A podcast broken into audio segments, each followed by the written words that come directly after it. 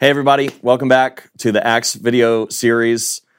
This last Sunday, we just spoke about Stephen's bold speech and his sermon that led to this incredibly powerful and famous moment in the book of Acts, and that is the stoning of Stephen. And we read about that in Acts chapter 7, starting in verse 54. Acts 7:54 says this. Now when they heard these teachings, they were enraged and they ground their teeth at him. But he, full of the Holy Spirit, gazed into heaven and saw the glory of God, and Jesus standing at the right hand of God. And he said, Behold, I see the heavens opened and the Son of Man standing at the right hand of God. But they cried out with a loud voice and stopped their ears and rushed together at him. Then they cast him out of the city and stoned him. And the witnesses laid down their garments at the feet of a young man named Saul. And as they were stoning Stephen, he called out, Lord Jesus, receive my spirit. And falling to his knees, he cried out with a loud voice, Lord, do not hold this sin against them. And when he had said this, he fell asleep. Wow. There's so much in here that is just unbelievable. It's rich. I mean, even though it's a very short passage, and you covered it a little bit in the message when you went through the sermon. Yeah, there's just so much that we could talk about. Even as they heard these things, they were enraged. They ground their teeth at him. I mean, this is the message of connecting the entire Old Testament all the way to the person of Jesus and the resurrection. And it's your fault. Yes, and I mean, this is the same message that kind of keeps coming. Yep. As we see it in Pentecost, we see the message preached again by Peter. You see it again, so it's just like the message of the gospel keeps getting preached, and it is the gospel of the kingdom of God through Jesus Christ, and Jesus is now king, and the reality, right, of the entire fulfillment of the Old Testament. So it's like it radically changes everything. Yes. And so it's horrifying to the Jews. Well, what's amazing is, he knows that his life is on the line. And he, full of the Holy Spirit, looks at these guys, at the religious leaders, and says, you stiff-necked people, uncircumcised in heart and ears, you always resist the Holy Spirit, as your fathers did, so do you.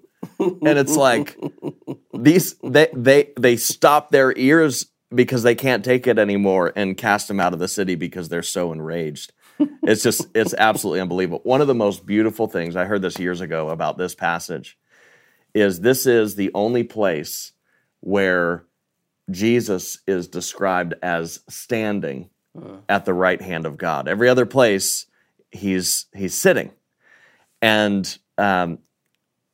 this must have been 2006, 2007 maybe when I heard a teaching on this passage.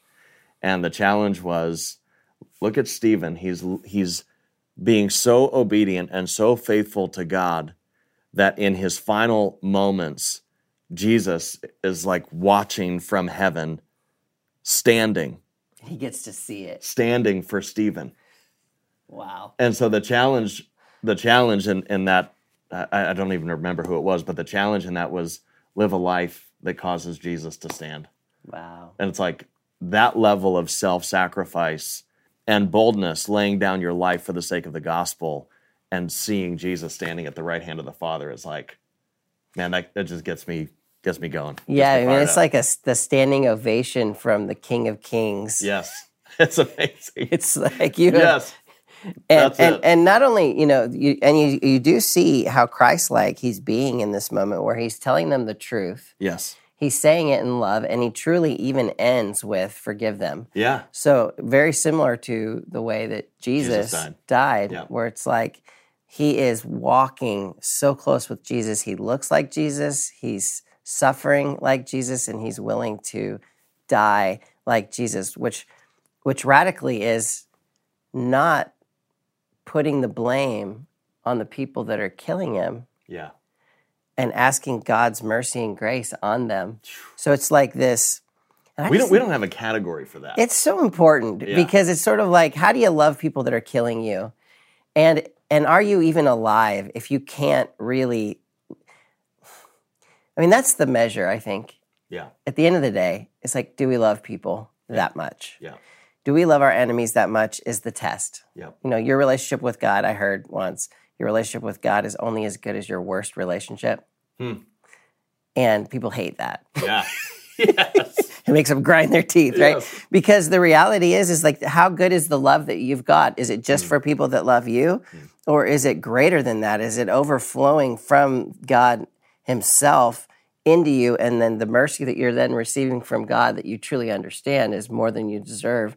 And then you give that same kind of love and mercy, which is way more than you than maybe they deserve. Yeah. It's a way of life that is... the best way to live. Yeah. And I think at the end of the day, it's sort of like, well, what does a saved person look like? You know? Yeah. They look like you could kill them and they would forgive you on the spot. Yeah. Like, they look free of all entanglements to this earth. He's not trying to hold on to anything. No. Well, and even, I mean, this is where Saul is introduced into the book of Acts. And as we'll see in weeks to come, like, Saul is just dead set on destroying these people and killing them and murdering them and arresting them. And I was just having a conversation yesterday about the fact that out of Acts chapter 9, where it says that Saul is breathing out lies and murderous thoughts. It's literally the air around him is just murderous and rage and destruction, and he was so set on that. And yet here is Stephen. Saul is he's there. Yeah. He's standing there approving of what's happening to Stephen, and Stephen is asking for Saul's forgiveness, that God would forgive Saul for what he was doing. Wow. It's unbelievable. It is. It's epic. And it's this, and Saul's standing there like a straight up mob boss. Yes. Like, he's holding everybody's coats while they murder Stephen. So he's like, give me your coat and go over there and kill him. Like, he is in charge of murdering Christians. He is literally the worst, right? And so and he ends up being the greatest, apostle, and I just love that. So you have like the very first basically deacon, willing to serve and help the widows, becomes this amazing servant of God and willing to suffer and die. And then Jesus is standing up and celebrating, and Saul is standing there approving of his murder, and he's forgiving him. I mean, just the visual of all those big pieces is so important, I think, because they're always there. Like, those pieces are always going on in our lives. There's somebody that's, really hates us. Yeah. There's somebody who really, like, there's the Lord actually. Am I working for you? Right? Mm. Alone on the throne? Or am I doing what I'm doing for me? Yeah. And I just love that. People say, like, are you doing this for an audience of one? I mean, this is literally that. That's what's described. There is an audience of one, and he is totally dead set on that and committed to that. It's incredible. And I think the picture of all of that, and throughout the scripture, and even modeled by Jesus, like, this is what Christianity is. This is what we are called to. Mm-hmm. And when you look at the life of Jesus, it's like, there's no question in there. This is what he modeled for us. And when he's saying, follow me, he's saying, I actually want you to live out the ways that I've modeled for you in the world. And here's Stephen doing that very thing. And it's absolutely incredible. And I wonder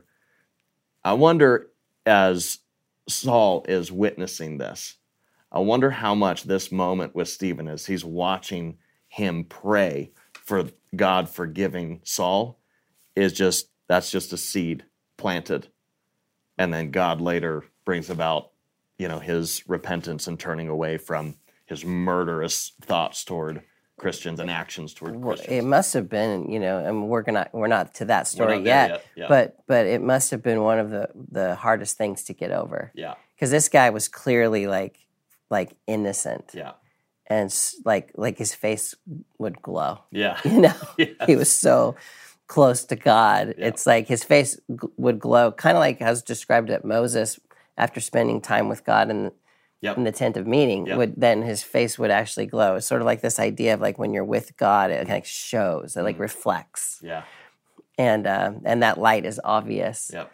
And well, I think we're all called to go be the light of the world in that very same way. And it's absolutely unstoppable if that kind of love is in you for it not to shine out. Yep. And we don't want to talk about everything because this is a little short passage, but there's so much to dig into here. So I just want to encourage everybody to keep digging into the Word, following along with us. Go back and read the context of each story that we're working through so that you kind of can remember what just happened and where we are. And these amazing truths of the church are just being laid out in front of us. This is who we are. This is what we're called to be, because we're trying to be the church, right? And not just go to church. And so it's so important that we watch these men of God and what they did and try to figure out how do we walk in the same way. Yeah, amen. All right, you guys, have a great discussion. We'll see you next time. God bless.